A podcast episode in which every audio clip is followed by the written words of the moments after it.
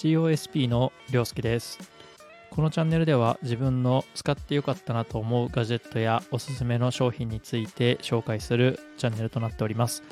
よかったら最後までご拝聴いただければと思います。皆さんはどんな掃除機を使われていますでしょうか？自分は今まで手で持つワイヤレス掃除機などを使っていました。結構毎日かける習慣をつけていたんですけれどもやはり仕事をしていると毎日掃除機をかけるというのは結構手間なもので疲れが溜まっている時はやりたくないなと思うこともあったりします。だんだんだんだん掃除機をかけるのがめんどくさくなってきた頃にちょうど電気屋さんにこの前行ってきたんですけれどその電気屋さんではちょうどロボット掃除機が安く販売されておりました。この安くなっていたロボット掃除機は実は1年前から自分が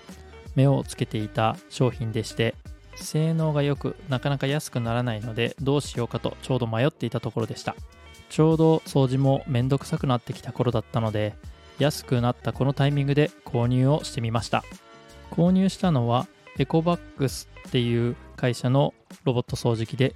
T10 プラスという機種になります。このロボット掃除機結構性能が良くこの掃除機稼働させると自動で部屋の間取りを覚えてくれるマッピング機能がついています。また掃除が終わるとそのまま次に水拭きの掃除を行うことも可能です。掃除が全て終わればステーションに戻って自動でゴミを吸収してくれます。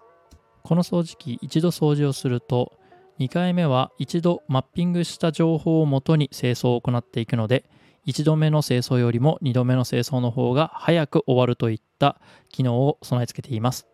1度目の清掃では清掃できた部分に物を置いても2度目の清掃の際はそれを物と検知して回避しながら清掃することが可能となっています。なのでそれが仮に人だったとしても回避をしながら清掃をしてくれます。またこの掃除機には芳香剤を入れることができますので掃除をした直後からいい匂いが香ってきます。また音声アシスト機能がついていますので話しかけるだけでストップしたり稼働させたり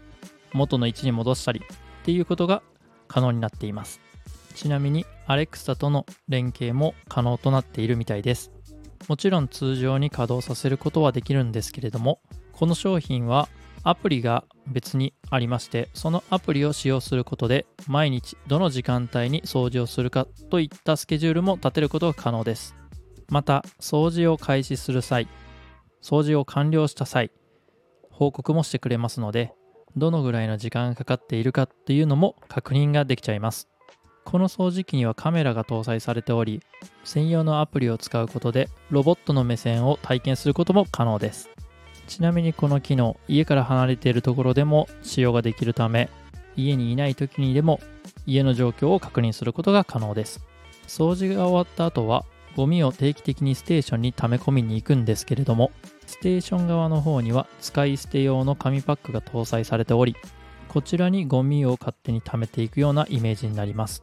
溜まったらこれを捨てるといった感覚で作られてるみたいです。ちなみにゴミのサイズにもよりますが毎日掃除をすると2ヶ月に1回交換するというぐらいのサイズになるみたいです。ちなみに水拭きの方になるんですけれどもこの水拭きの方は使うと自分でモップの部分を洗わないと雑菌が湧くみたいなので自分は今はまだ使っておりません。もちろん交換をすることも可能なので雑菌が湧くのが嫌だなと思う方はこまめに交換してもいいかもしれません。ちなみに最新のモデルのやつではこのモップのやつも勝手に洗って乾燥して取り付けてくれるという画期的な機能がついてるみたいです。まあ、こういった機能がついていなかったので、実際価格は半額ぐらいで購入ができたので、すごく満足はしています。実際使ってみての感想なんですけれども、清掃してくれるエリアに関しては、文句のないほどゴミが落ちていない、そんな状態でした。なのでこれはぜひとも皆さんにも共有したいなと思い今回ラジオを撮らせてもらいました。自分で掃除したいエリア以外の部分は掃除してくれますので掃除をしていた時間が自分の自由な時間に使えるのでかなりこれはおすすめだと感じています。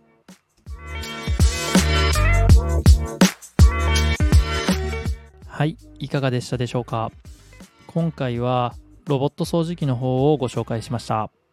他にもこんなロボット掃除機いいですよ。こんな機能がついている掃除機もありますよ。などの意見がありましたらコメントいただけると幸いです。